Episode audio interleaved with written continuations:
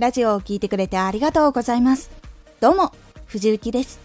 毎日8時、16時、19時に声優だった経験を活かして、初心者でも発信上級者になれる情報を発信しています。さて、今回は、ラジオの頭は聞き続けるか決める大事なところ。ラジオの頭の部分を工夫することが長く聞いてもらえることにつながります。ラジオの頭は聞き続けるか大事なところ。聞きに来て初めての頃はラジオに興味を持ったら聞きたいもしくは聞き続けようとなることが多いんです。なので頭のトークで聞きたいと思ってもらえるようにすることが結構大事になってきます。では実際にどんな工夫が必要なのか今回3つのポイントをお伝えします。1本題へは短めに。2前置きは同じ悩みや聞きたいことに関係のある話。3結論から言う。この3つを今回ご紹介します。1本題へは短めに。ラジオを探していてタイトルなどから聞きたいと思って再生してくれた人は急に本題とは関係のない話が来ると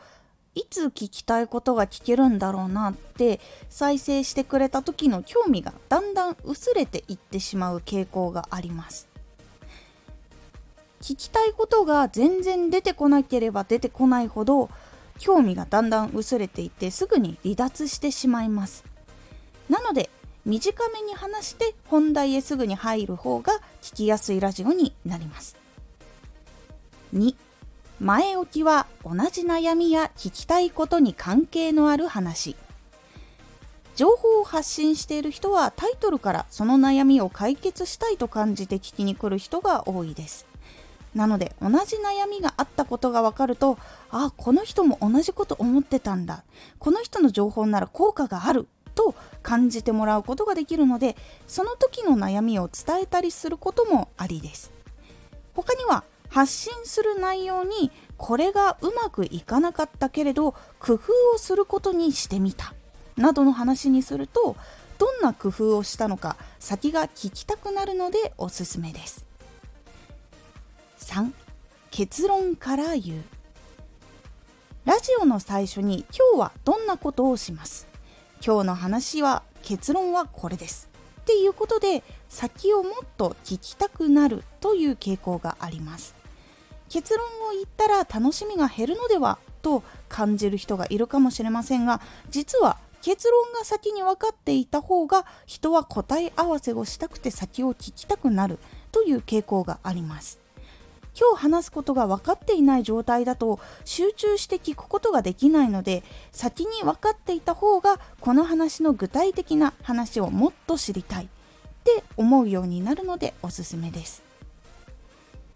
今回ご紹介した方法を取り組んでみたりうまくアレンジしたりすることで初めて聞きに来てくれた人もこの先が聞きたいと感じる可能性がぐんと上がるのでラジオの頭の部分が心配という方は是非試してみてください。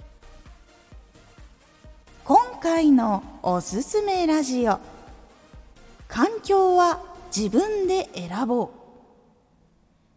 自分が理想に思う環境があるのであれば具体的に考えて実際に手に入れるために動くということで環境を選んで手に入れることができるというお話です。